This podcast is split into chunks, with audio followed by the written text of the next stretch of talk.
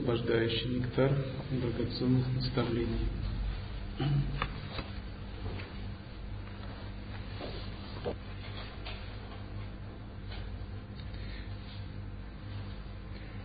На самом деле э, тексты или изучение текстов – это довольно важная вещь в процессе обучения.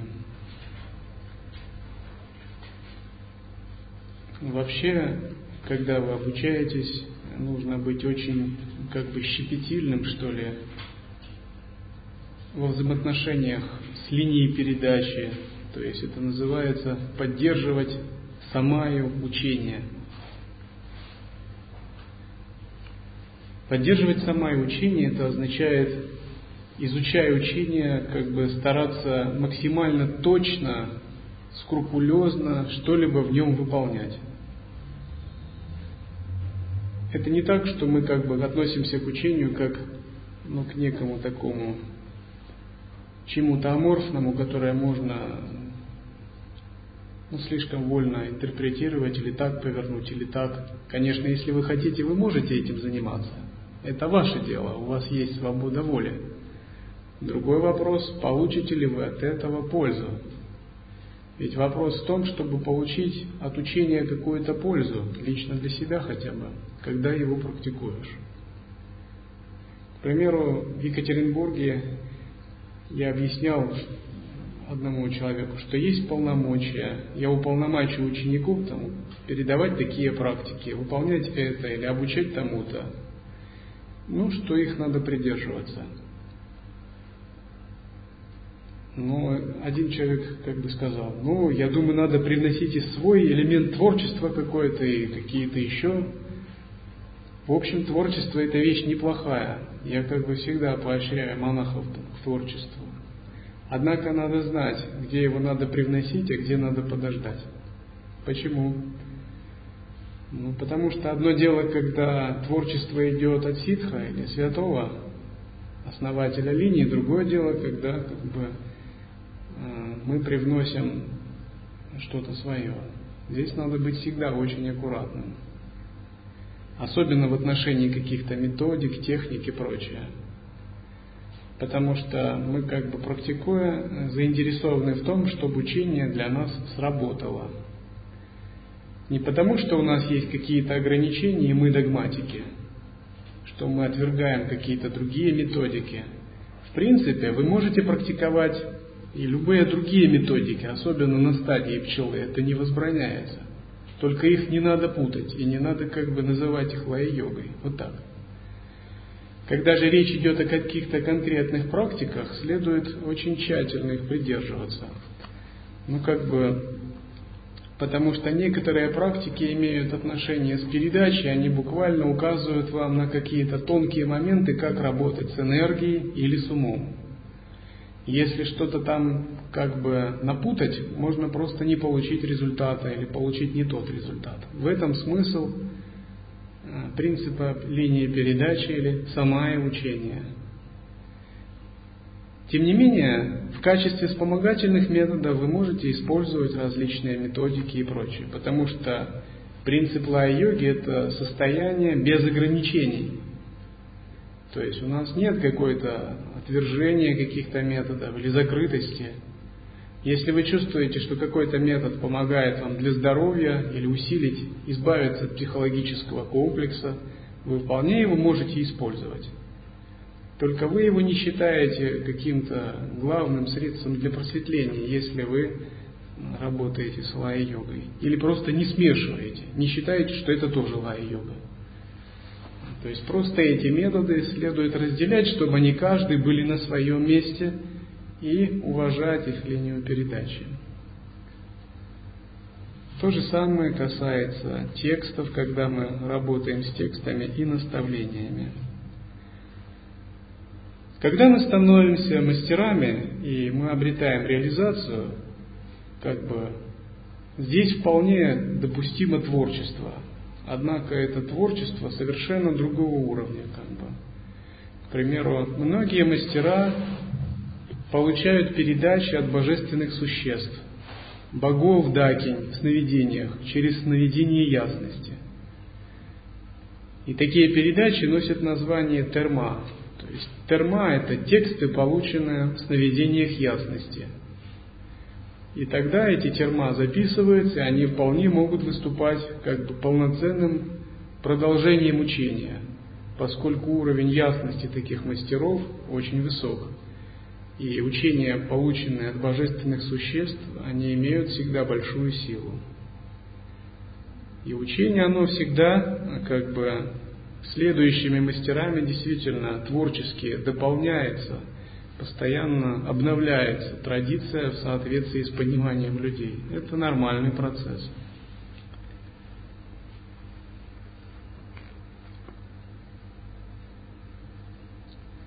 Йогин сказал,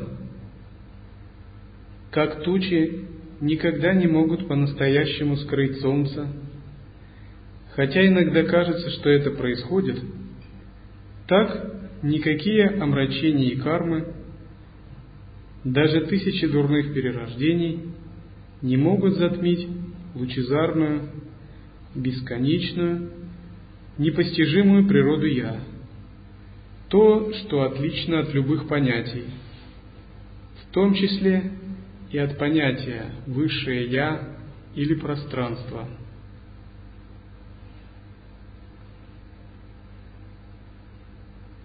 Все мы имеем множество ограничений. И обычно эти ограничения называются сансара. Эти ограничения приносят страдания от них происходит смерть, новое рождение, все это карма. Мы зависим от законов причин и следствий, а много чего. Не бывает так, чтобы мы управляли уж сильно в этой жизни чем-то, к сожалению. Не бывало так, чтобы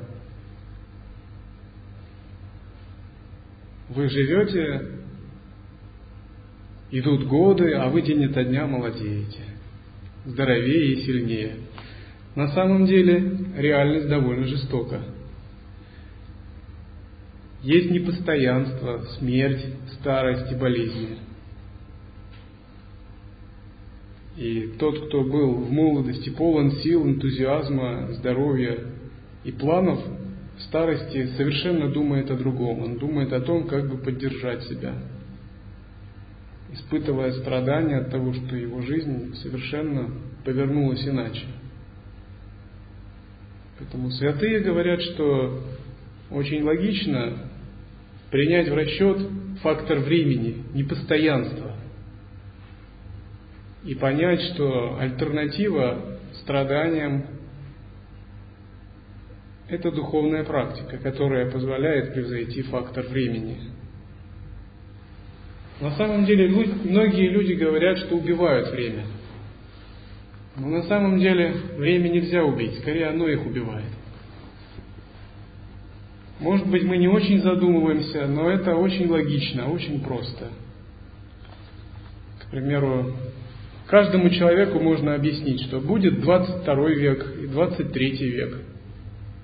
Это неизбежно. Только глупец может это отрицать будет 30 век, даже 80-й. А будешь ли в нем ты? Это большой вопрос. Или где ты будешь в это время? Где все сидящие здесь будут через 300 лет? Может быть, этого здания даже не будет.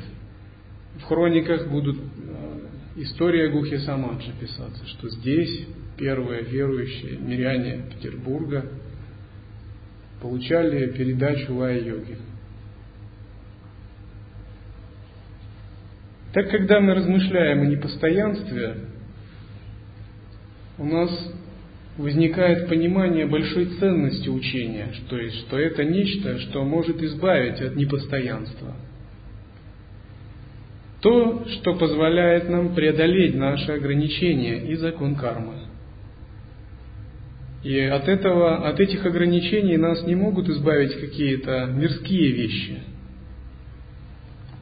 Когда мы так размышляем, у нас возникает отрешение Отрешение означает, что мы больше не строим иллюзорных планов, целей и надежд. И мы э, как бы выходим на прямую дорогу к пути освобождения и просветления. Под отрешением я имею в виду не только стать монахом. В принципе, у нас много учеников мирян. Отрешение это скорее психологический фактор, чем внешний. Отрешение означает, что на внутреннем уровне мы оставляем погоню за всеми э, поверхностными ценностями и становимся упорядоченным духовным практиком. То есть мы так подстраиваем свою жизнь, свое взаимоотношения, распорядок, время, чтобы все они работали на просветление. То есть мы вкладываем очень много в это, энергии. Только тогда возможно получить результат. И мы постоянно занимаемся практикой, объединяясь с повседневной жизнью. То есть нас ничего не интересует, кроме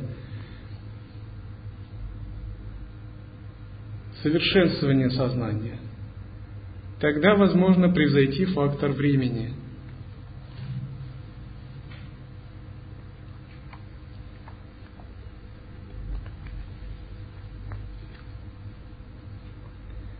Итак, здесь говорится, что несмотря на то, что у нас есть множество ограничений и омрачений, то наша лучезарная природа не может быть как бы в сущностном смысле затемнена. Хотя мы обладаем множеством ограничений, к примеру, мирских желаний или привязанности, тем не менее наша глубинная природа всегда чиста и совершенна.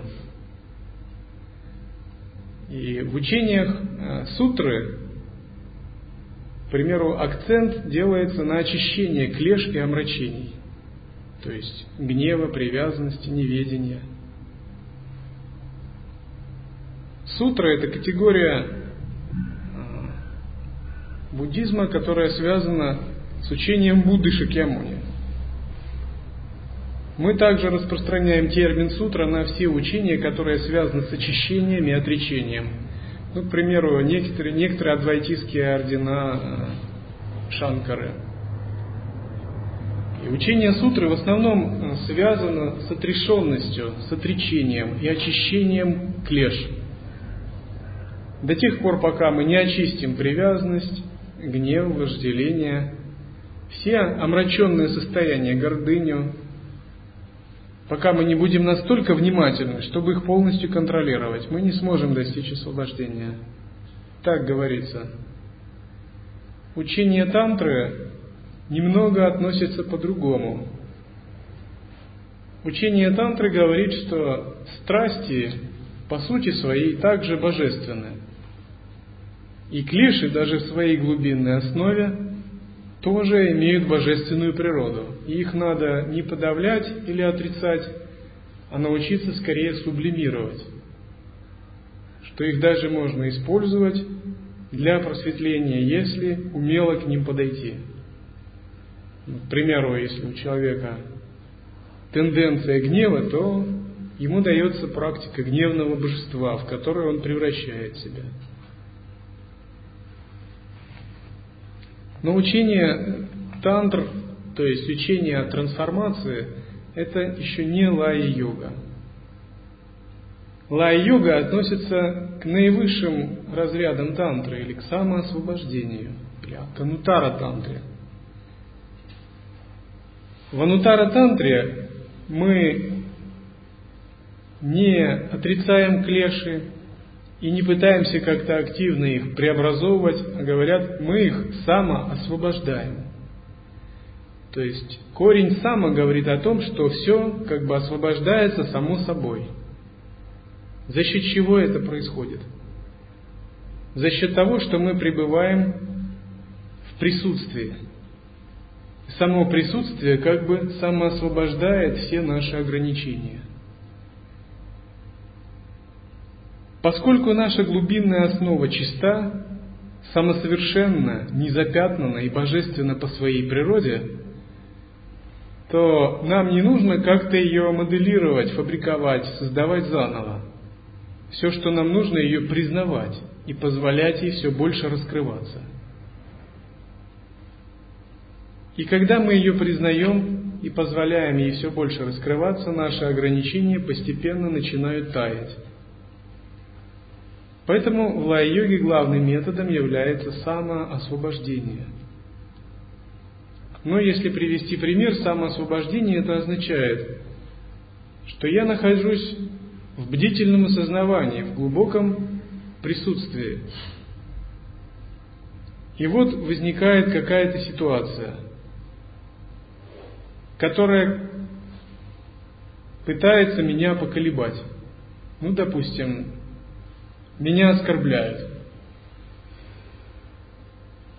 Но если я осознан и бдителен, то зародившись импульс гнева, он самоосвобождается в то же мгновение. Потому что мое осознавание, не блокируя его, просто как бы растворяет.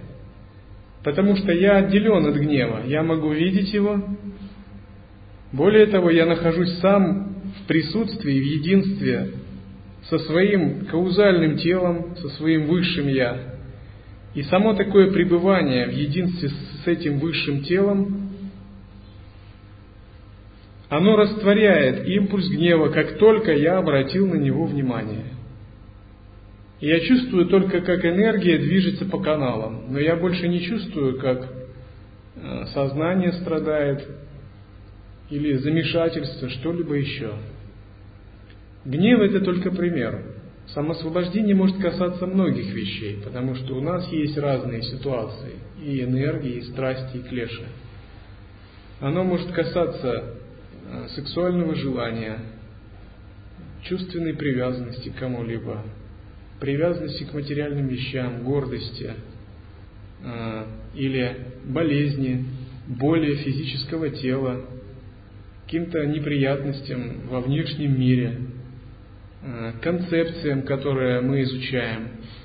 Оно может касаться даже влияния вредоносных духов в сновидениях, которые отбирают жизненную силу по ночам. То есть самосвобождение – это такой универсальный принцип, который позволяет нам работать фактически в любой ситуации и с любыми вещами – И когда мы изучаем учение, то фактически мы становимся мастерами одного. Мастерами одного, которое решает все проблемы. То есть стать мастером одного – это выражение, которое указывает на мастерское овладение принципом осознанности. Если мы становимся опытными созерцателями присутствия, то это присутствие начинает проникать в любые сферы нашей жизни и справляться с любыми, как бы, даже казалось тем, что нельзя справиться вещами. Оно подобно мистическому камню, чинтамани, прикосновение которого сразу превращает любую вещь в золото. Разумеется, это не сразу. Как самоосвобождение может помогать? К примеру, я могу рассказать на своем опыте – Однажды я проводил ретрит в России, в Екатеринбурге. И иногда, если ученики не имеют еще должного сознания, и как бы у них нет должного отношения, в тонком теле иногда чувствуешь такие как бы вихри информационные, когда проводишь ретрит. Однажды я проводил ретрит два года назад здесь же, в Петербурге. Здесь было мало людей, и у них было не очень понятное настроение. Как бы непонятно было, практиковать они хотят или что. Тем не менее, они практиковали очень усердно, техники. Но одновременно их подсознание как бы сдвигалось в какую-то такую мрачную сторону. Я чувствовал, как у меня над макушкой завязывается какой-то узел, и просто меня впрессовывает. И к концу семинара я как бы уже почувствовал Вишудха чакра полностью засорена, Сахасрара чакра. Но я знал, что это временно, в общем, нет больших проблем самоосвободить эту энергию. Нужно просто оставаться в присутствии. Не надо же даже делать техники. То есть, если у вас э, нет присутствия, вам надо выполнять пранаямы, очищать, иначе можно заболеть. или произойдут какие-то неприятности. Но если есть присутствие, вы просто это можете рассеять. А, тогда я использовал эту энергию для интеграции и родилась э, песня «Как бы то ни было, а я иду вперед». Я подумал, ну вы можете, конечно, иметь разные неправильности в сознании, но мне-то что, я все равно буду как бы оставаться в своем состоянии. И иногда бывало так часто, что я получал какую-то карму, и это рождалось в песне Дхарма. Поэтому это даже заслуга таких людей. Но в тот момент в Екатеринбурге у меня было сновидение, где я видел, как некий дух читает какие-то заговоры русские, убеждая меня оставить этот мир и покинуть тело. И он довольно сильный. Я попытался с ним справиться в сновидении, но это не получилось. Это очень редко, потому что если сахасрара чакра у вас открыта, вы управляете духами иногда просто силой воли. Однажды в сновидении я видел духа, который сильно пугал человека. Он был ужасный, как монстр. А человек был просто в шоке. Человек был, скорее всего, в промежуточном состоянии. Я отогнал духа и потом сказал, занимайся практикой, если не хочешь страдать. Будешь заниматься практикой? Этот человек сказал, надо подумать, какая еще практика. Я сказал, ну я тебя тогда оставляю с твоим духом, сам с ним решай проблему. Он сказал, нет, нет, нет, я буду заниматься практикой. Но в тот момент в Екатеринбурге мне пришлось войти в тело, потому что я чувствовал, что энергия очень сильная, мне с ней не справиться. Тогда, войдя в тело, я вошел в присутствие и пытался эту какую-то вредоносную энергию усмирить как-то, укротить и вытеснить.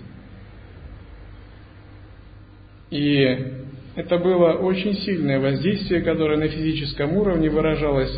Просто ваши праны раздираются. Удана идет вверх, а апана идет вниз, и тело как бы полностью слабеет. Тем не менее, мне это удалось сделать и восстановить свою энергетику и усмирить эту энергию в физическом теле. Я не делал никаких ритуалов специальных, мантр защитных, как это обычно рекомендуется, а просто непоколебимо оставался в присутствии, выполняя Шамхави Мудру, зная, что рано или поздно, если ты глубоко погружен в присутствие, оно обязательно усмирит такие энергии. Но это пример, э, как можно применять присутствие в разных вещах. К примеру, йогины ситхи усмиряли различных вредоносных духов просто силой гневного созерцания. Говорится, если ты испытываешь влияние гневного существа, нужно войти в гневное присутствие и породить еще более гневное состояние. А если на тебя влияют какие-то э, существа, имеющие вожделение, нужно войти в присутствие и породить еще большее вожделение. Хотя я этого не пробовал. Силой естественного состояния мы можем балансировать элементы, исцелять свое тело, усмирять вредоносные препятствия, гармонизировать будущее – усмирять собственный гнев, эгоизм, которые проявляются, потому что это универсальное состояние.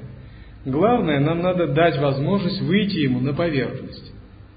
Чтобы мы могли дать ему возможность выйти на поверхность, во-первых, мы должны расслабиться. Расслабление – это ключевой момент в практике созерцания. Говорят так, если ты расслабился наполовину, то присутствие тоже будет наполовину. Если ты расслабишься полностью, то и присутствие будет полноценным. Второй момент, для того, чтобы дать выйти на поверхность присутствия, мы должны пробудить осознанность, бдительность.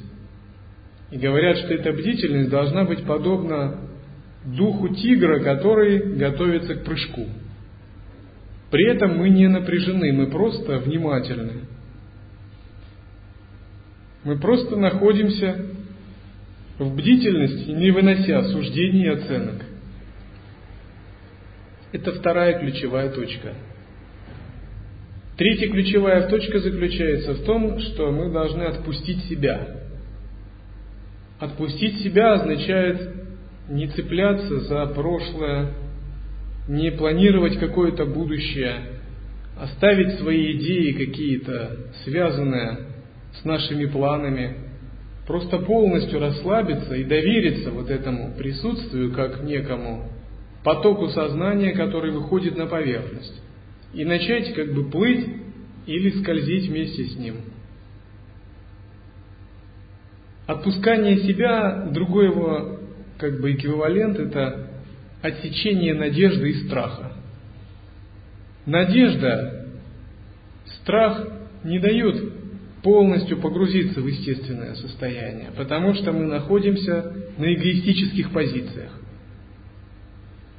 Но как только мы отсекаем надежду и страх и принимаем какую-либо ситуацию, соглашаемся с ней и начинаем течь вместе с ней, мы можем войти в глубокое присутствие. Какая четвертая ключевая точка? Мы утверждаемся во внемысленном состоянии. То есть быть в созерцании, в присутствии, это означает быть во внемысленном – в состоянии ясного света. Может быть, сразу это и не ясный свет. Тем не менее, мы находимся за пределами мыслей, вне концепций. Мысли же могут двигаться на периферии. Таковы четыре ключевые точки естественного созерцания, благодаря выполнению которых – мы можем позволить выйти этому изначальному присутствию на поверхность и как бы направлять нашу жизнь. Когда мы практикуем таким образом, возникает то, что называют божественная гордость или девабхава, потому что это присутствие обладает фактором большой чистоты, величия, глобальности.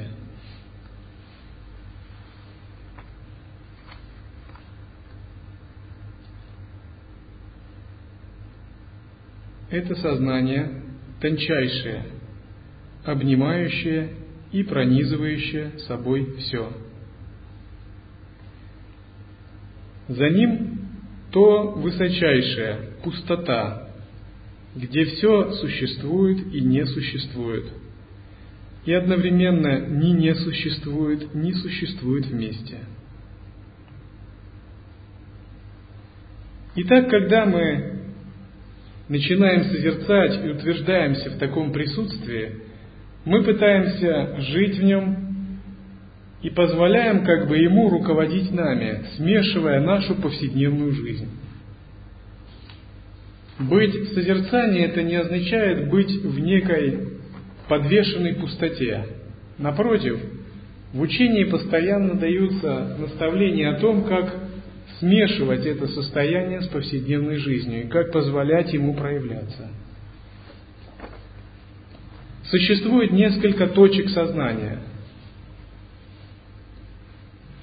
Эти точки сознания, ну, условно можно сравнить с положениями нашего сознания. Первая точка – это состояние, когда мы отвлечены. Ну, мы рассеяны и погружены в мысли, планы и надежды. Наше сознание не глубокое. Это состояние обычного кармического человека. В состоянии отвлечений мы можем совершать разные бессознательные вещи. Мы не контролируем собственные мысли или окружающий мир – это наихудшее состояние. Второе состояние – это так называемая точка резонанса. Это уже более бдительное состояние ума, но его можно сравнить с подступающей концентрацией. Мы уже не отвлечены, но мы еще не созерцаем. Мы как бы находимся на грани между отвлечением и созерцанием. И мы можем пойти в сторону углубления сознания и начать углублять созерцание. Либо мы можем пойти в сторону отвлечения и просто погружаться в мысли или в неправильное, обычное, бессознательное, омраченное состояние. Можно сказать, один путь ведет в нирвану, второй в сансару. Третье положение сознания, когда мы уже находимся в созерцании, но мы прилагаем небольшое усилие. Это состояние практика, который уже начал практиковать и кое-что понимает. Мы постоянно пытаемся быть осознающими и находиться в созерцании, но нам постоянно нужно усилие. Потому что если мы не будем напоминать себе и прилагать усилия, мы всегда будем подпадать под отвлечение – то есть мы идем, к примеру, практикуя атмавичару и напоминаем, помни себя, помни себя. Или работаем с другой санкальпой, проверяя себя, отвлекся я или не отвлекся. И как бы жизнь такого практикующего превращается в как бы игру такую. Отвлекся, не отвлекся, отвлекся, не отвлекся. Потерял, восстановил, потерял, восстановил. Осознан, неосознан. Все в этом только и заключается. И он лавирует непрерывно в таком состоянии.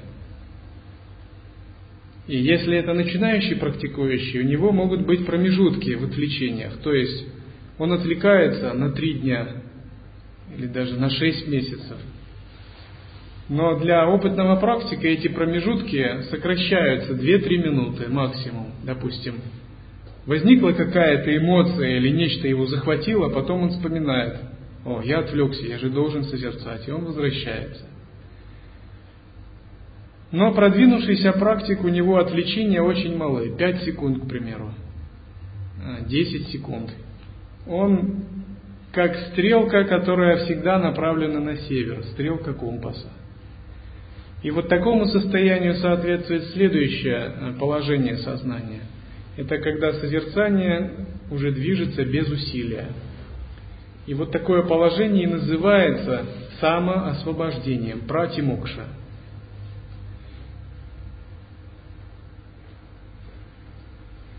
То есть мы непрерывно пребываем в осознавании, и все остальное, что касается нашего сознания, самоосвобождается. Ну что значит самоосвобождается в практической жизни?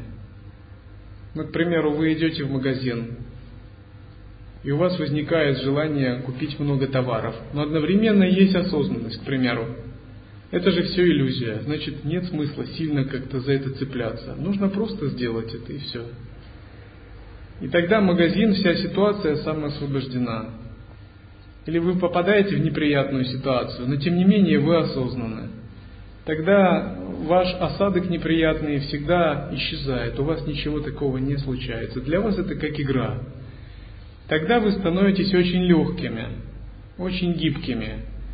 Для вас как бы жизнь становится такой божественной игрой. Вы очень легко все принимаете – вы любую ситуацию очень легко, открыто принимаете. Для вас нет острых углов, проблем, комплексов. Вы не зажимаетесь, ситуация вас не смущает. Вы адекватны, то есть вы готовы и вы раскрываетесь, вы работаете с ситуацией. Потому что проблемы, страдания, страх возникает тогда, когда мы не работаем с ситуацией, а ситуация работает с нами. Это неприятно, если с нами работает ситуация, а мы к ней не готовы. Если же вы созерцаете, то вы всегда на тонком уровне сами работаете ситуацией, ее сам освобождая. Наконец, когда йогин утверждается в таком созерцании, он переходит в следующее положение сознания. Это уже не самоосвобождение, а самотрансценденция. Обычно нужно попрактиковать самоосвобождение, ну, может быть, три, может быть, шесть лет – чтобы самоосвободить в себе все комплексы, психологические состояния, омрачения, стрессы, взаимоотношения, чтобы все это можно было очистить, чтобы утвердиться просто в безопорном присутствии. Но потом наступает состояние, когда наша личность начинает соединяться с источником, и мы уже начинаем выходить за пределы своей психологии, и объединяться с Абсолютом. Можно сказать, самотрансценденция – это когда душа растворяется в Боге, когда она Его видит, желает Его достичь, и кроме этого ничего больше не мыслит. В состоянии самотрансценденции у вас происходит экзистенциальный переворот. Вместо того, чтобы считать себя маленькой личностью, вы открываетесь нисходящей силе Абсолюта. Вместо того, чтобы прилагать усилия, вы наоборот устраняете усилия. Вместо того, чтобы действовать, вы наоборот находитесь в недеянии. Вместо того, чтобы добиваться чего-то и желать чего-то, вы наоборот все отдаете, все отпускаете. И все, что вы делаете в это время, это самоотдача и раскрытие себя абсолютной силе. Эта сила называется ануграха, то есть нисходящая, благословляющая сила Абсолюта. Стадия самотрансценденции, ее можно выразить такими словами. Ну, как бы, когда вы говорите примерно так. Не я, но ты. На все пусть будет воля твоя. То есть, когда вы становитесь таким проводником самоотдачи, вот такая это точка сознания. Это положение сознания доступно только подлинным мастерам практики созерцания или святым. Те, которые уже привыкли созерцать Бога днем и ночью, для которых ничего другого больше не существует, для которых весь мир есть абсолют. Наконец, самая высшая или последняя точка сознания демонстрирует нам высшее достижение Адвайты. Это уже даже не самотрансценденция, а самоузнавание. Самотрансценденция на санскрите именуется прапатти, то есть буквально, если перевести, отбрасывание себя. Самоузнавание переводится как пратьябхиджня, когда мы поворачиваемся лицом к своей истинной природе и узнаем это лицо – то есть, когда йогин уже узнает сам себя, я есть Бог, я есть Абсолют. Таковы эти точки или положения сознания, которые мы проходим во время практики созерцания.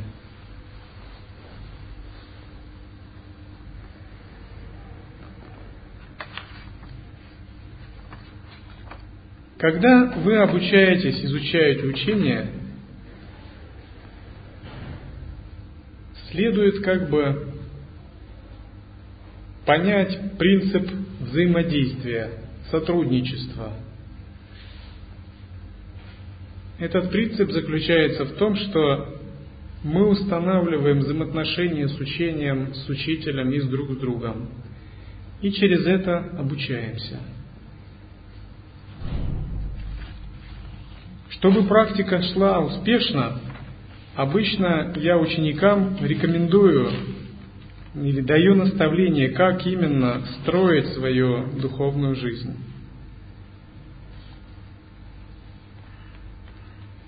К примеру, как вы можете проверять свою практику в течение дня, чтобы оценить себя как практикующего? Я написал такую проверку, состоящую из 14 пунктов. Как можно вообще оценить свое состояние как практика? Разумеется, эта проверка, она как бы относительная. Это не обязательно, что вам следует каждый день по этим 14 пунктам заполнять графы и ставить галочки. Просто вы можете иметь представление, как вообще можно это делать. Итак, вы проверяете свою практику, к примеру, проверяете внимательность. Вашу внимательность в повседневных ситуациях. То, как вы одеваетесь, едите, ходите в туалет, работаете, разговариваете. И вы вычисляете, где вы теряете себя. При разговоре, может быть, при тяжелой работе, при еде, может быть, при физической каких-то неудобствах. И вы пытаетесь выяснить, где мои как бы проблемные места, когда я больше всего бессознателен. И когда вы выяснили это, вы начинаете с этим работать.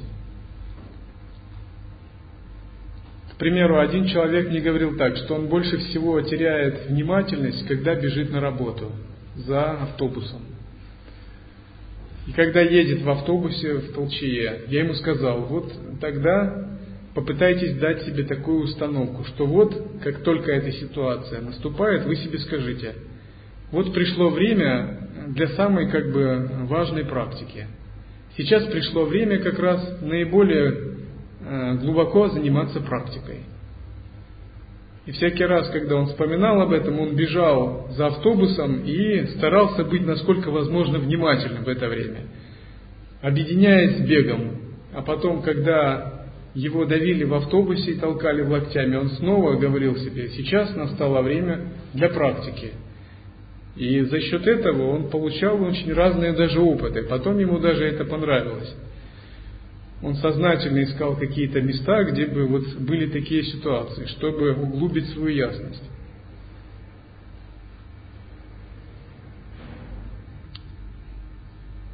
Второй пункт, как вы можете проверить, это уровень медитации, сидячей медитации.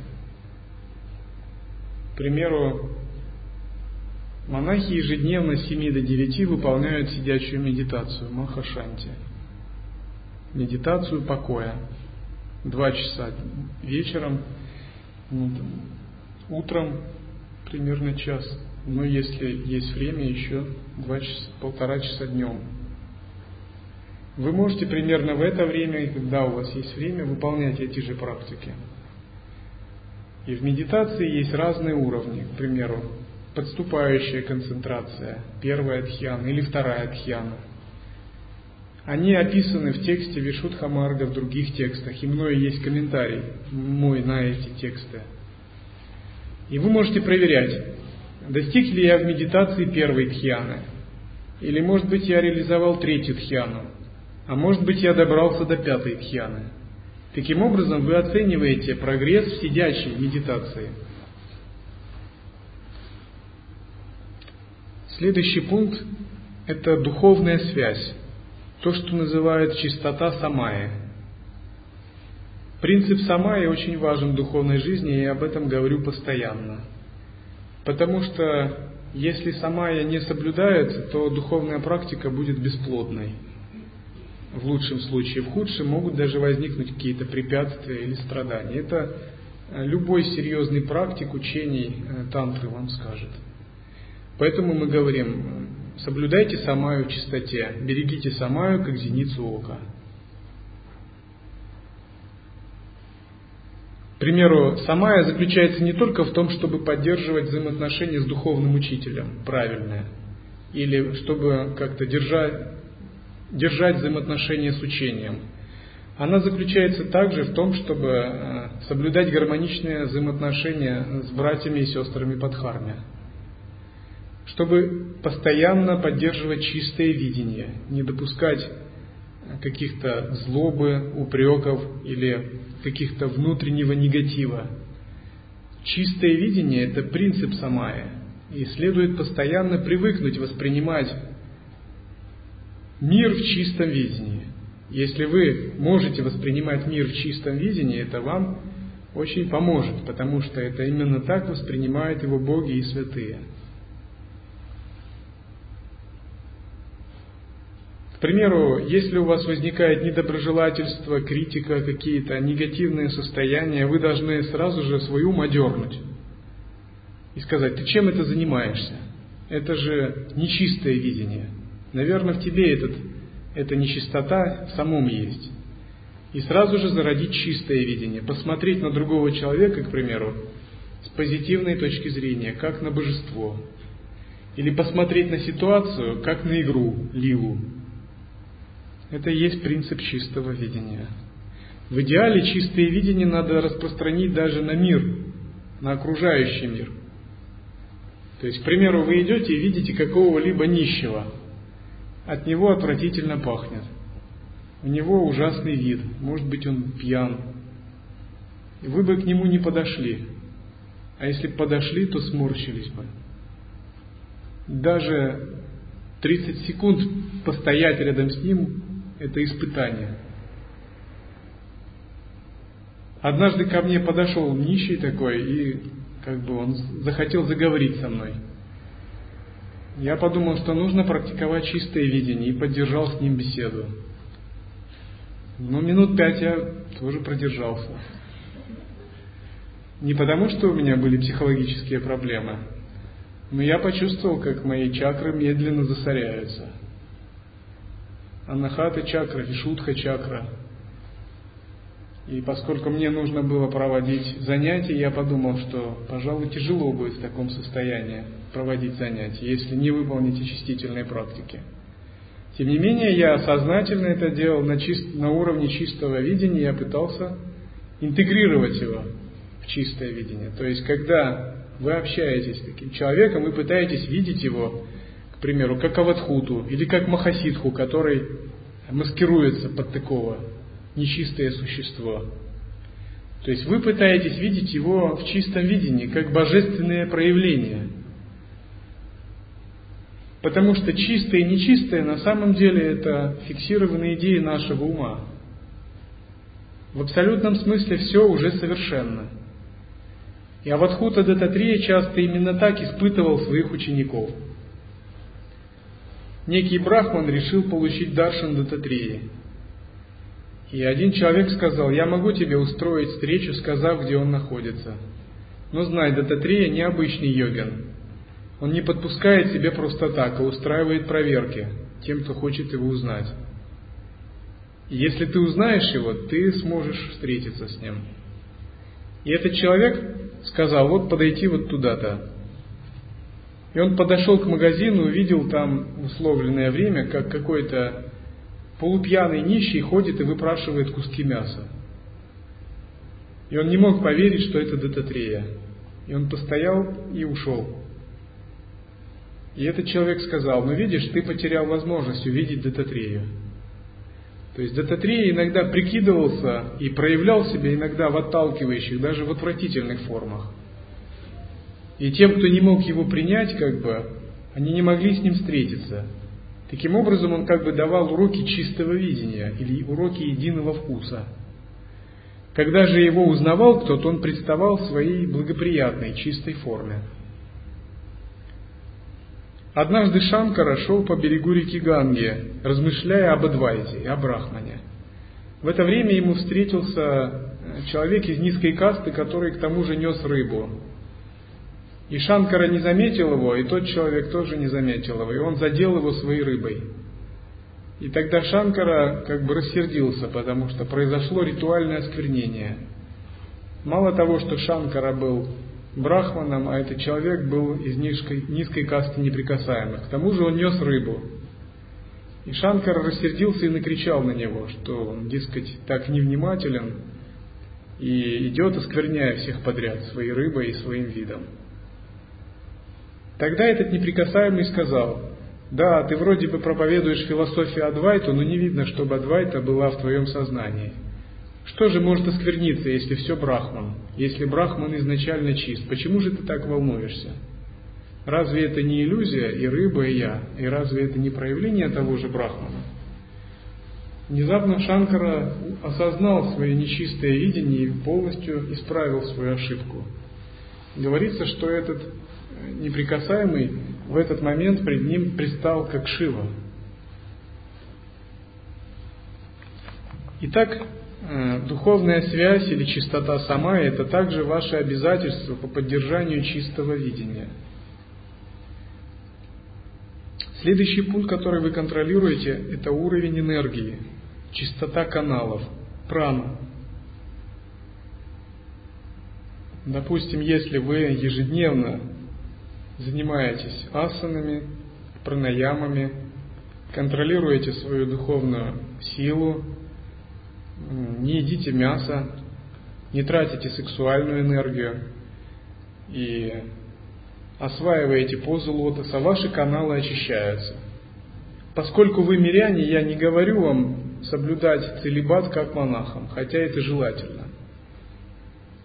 Но я говорю, что в сущности нельзя допускать оргазма, сексуальной энергии, траты, и нельзя засорять энергетические каналы.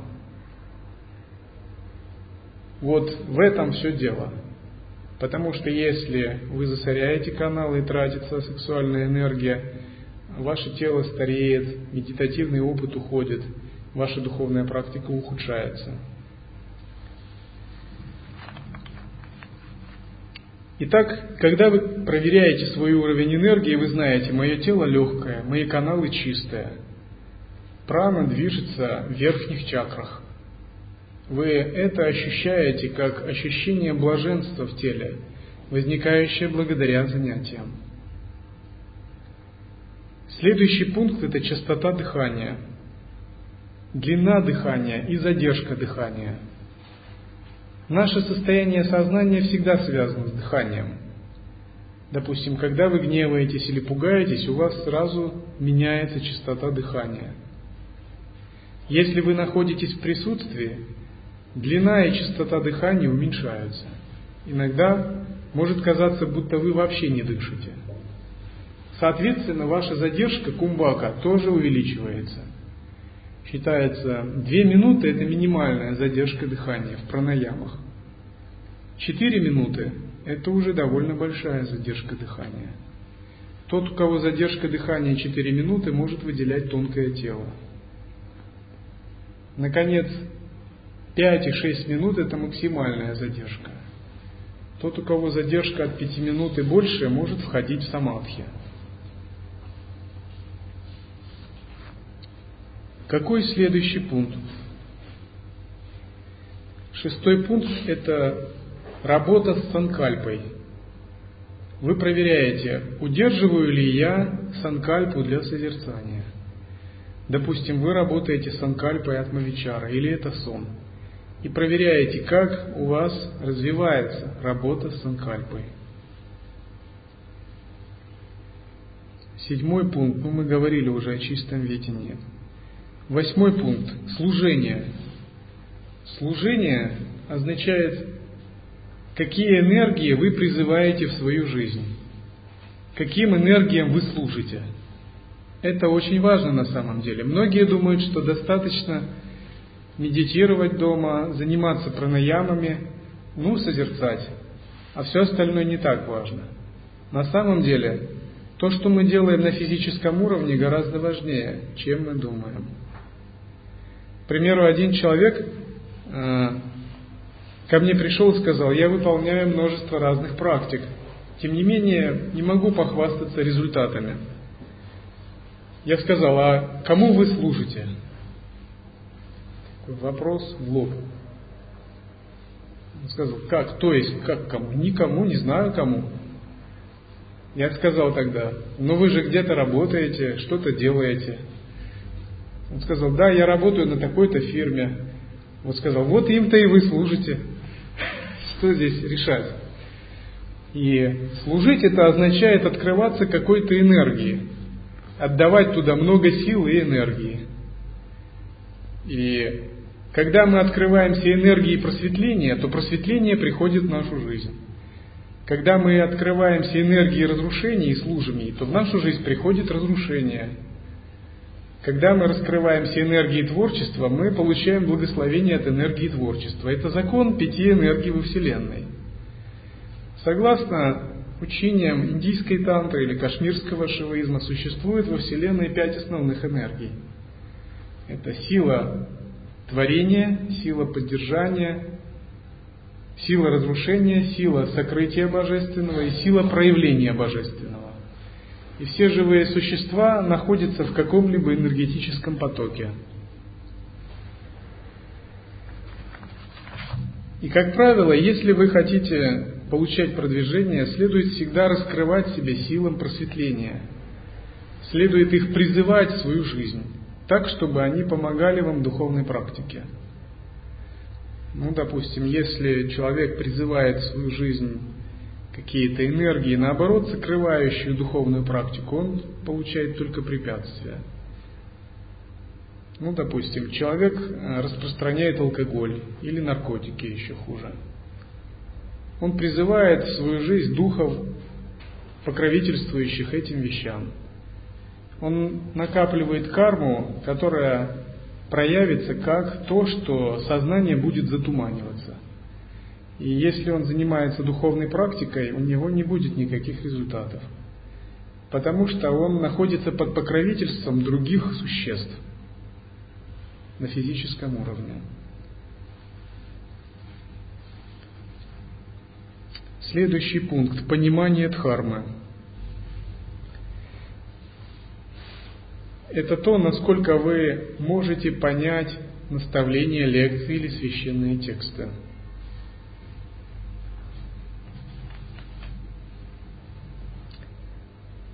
Следующий пункт – заземление и гармоничность энергии. Бывает так, если вы медитируете очень усердно, у вас может быть дисбаланс энергии, потеря связи с Землей. Тогда в нижней части тела ветер не движется, голова становится тяжелой, возникает головокружение, пища плохо переваривается. Это так называемая болезнь дзен или санге.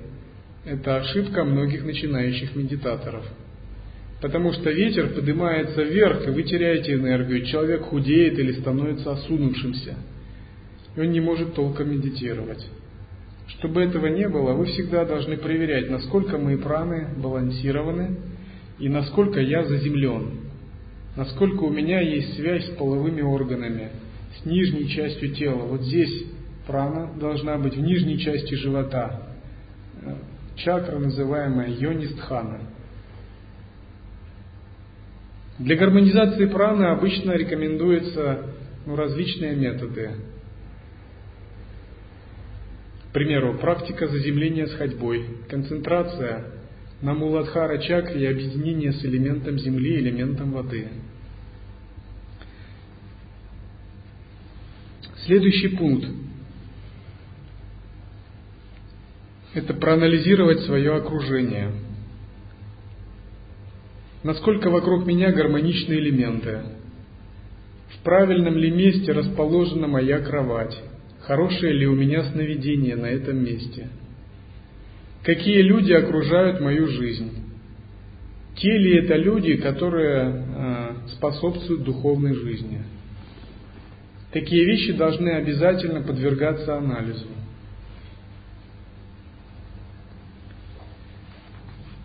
Следующий пункт взаимоотношения с окружающими, особенно с самайными братьями и сестрами. Нет ли у меня нарушений самай? Не оскорбил ли я какого-либо практикующего, духа или божества? Не совершил ли я чего-либо неправильного, что могло бы вызвать препятствия? Часто люди, иногда сами того не зная, допускают множество ошибок. Ну, допустим, человек вышел в лес и помочился под деревом. На дереве стоял дух, и он разозлился. На деревьях иногда живут духи. Человек потерял сознание или в сновидениях начал ощущать, как его жизненная сила уходит. Он приходит к медиуму или шаманке, шаманка говорит, ты помочился под духом, на тебя рассердился дух из-за того, что ты помочился под деревом. Они очень негативно на это реагируют. Или люди начинают распахивать землю, чтобы построить дома, что-нибудь в этом роде. Нагам это не нравится. Духом под землей. Они начинают строить препятствия. Тогда люди, которые занимаются этим, ирригацией почвы или работают в шахтах, начинают болеть или там устраиваются какие-нибудь неприятности и взрывы. Потому что мы не одни живем на этой земле. Существует множество богов, духов, других существ – о которых мы не подозреваем, тем не менее они существуют. И мы всегда живем на чьей-нибудь территории, хотя мы думаем, что это наша территория. Если мы что-либо делаем не так, то могут возникнуть какие-то проблемы. И практик всегда пытается строить так свою жизнь, чтобы этих проблем не возникало. Допустим, если он практикует в горах, он делает какое-нибудь подношение местным духам, духам местности – если у вас прана, конечно, как у Гаракшанатха, вы можете, не надо делать подношения, вы можете этих духов просто усмирить.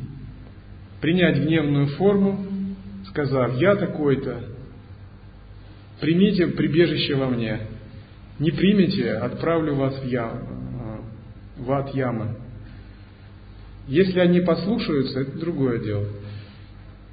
Но обычно практик всегда как бы учитывает тонкие особенности места астрального мира.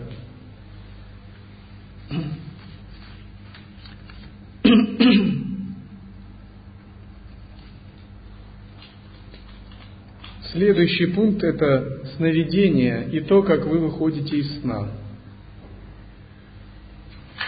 Считается, что ночь – это обычное время, в которое можно получить либо пророческие сновидения ясности, либо препятствия.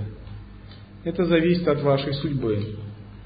Обычно существует несколько видов сновидения. Это так называемое полностью омраченное сновидение – где у вас нет каких-то снов. Мирские сновидения, где вы переживаете то, что вы переживали в обычной жизни. Сновидение ясности, где вы можете получить пророчество. И сны ясного света. И такие сновидения или сны вы анализируете. Следующий пункт – это всеприятие и способность единого вкуса – Способность единого вкуса означает ваше умение созерцать даже тогда, когда вы сталкиваетесь с какими-то вещами, противоречащими вашим установкам. То есть умение все видеть в чистом видении и самоосвобождать. Ну, единый вкус означает, что находясь в созерцании, вы можете, даже увидев что-либо нечистое, увидеть его в чистом состоянии. Или даже когда вас оскорбляют, увидеть это как форму гневной похвалы. Или даже когда вы испытываете боль, созерцать и объединиться с болью, понять, что боль и наслаждение – это суть одно. То есть вы анализируете, насколько у вас развито всеприятие и чувство единого вкуса. Однажды я был в Киеве, а, с одним чиновником, и он практиковал Адвайту. Он был кандидатом наук и довольно знающий человек, начитанный Шанкары, Романа Махариши и прочее.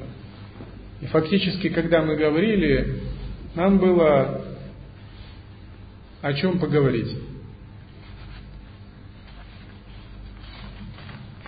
И он примерно так говорил, что кое-все есть иллюзия, мне нет нужды как-то даже практиковать, потому что я уже изначально совершенен, согласно Шанкаре.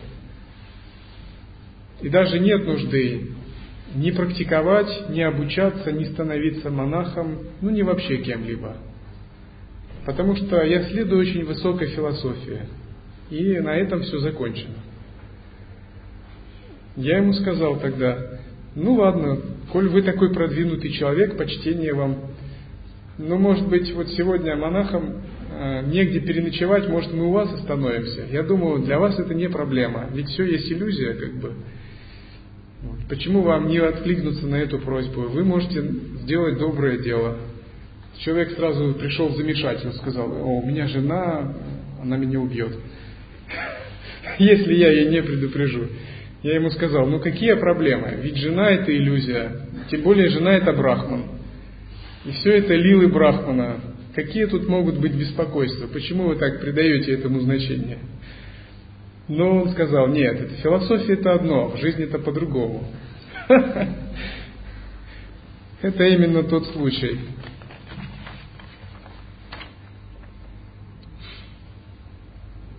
Наконец, следующий пункт – это контроль чандали-йоги. То есть то, как у нас появляется нектар при практике чандали-йоги. Какого он вкуса, сколько его видов, откуда он истекает, как он распространяется по телу, когда он исчезает и прочее. То есть целью кундалини-йоги является одной из промежуточных целей достижения нектара – Фактически йогин стремится получить этот нектар так, чтобы он непрерывно сочился с уровня неба и заполнял тело. И он для этого прилагает колоссальные усилия. К примеру, я рекомендую ученикам минимум 10 тысяч раз выполнить практику подъема и опускания огня для того, чтобы добиться нектара в теле. Если вы правильно выполняете практику э, чандали йоги, вы обязательно его получите. И йогин как бы анализирует состояние нектара, когда он у него появляется, когда исчезает. Чистый он или с примесями, ну и так далее, работая с этим. Но вот этот последний пункт, это уже для довольно продвинутых йогинов. Он не для новичков. Тем не менее, такой пункт анализа существует, и он очень важен. Особенно, когда вы практикуете шакти-янтру.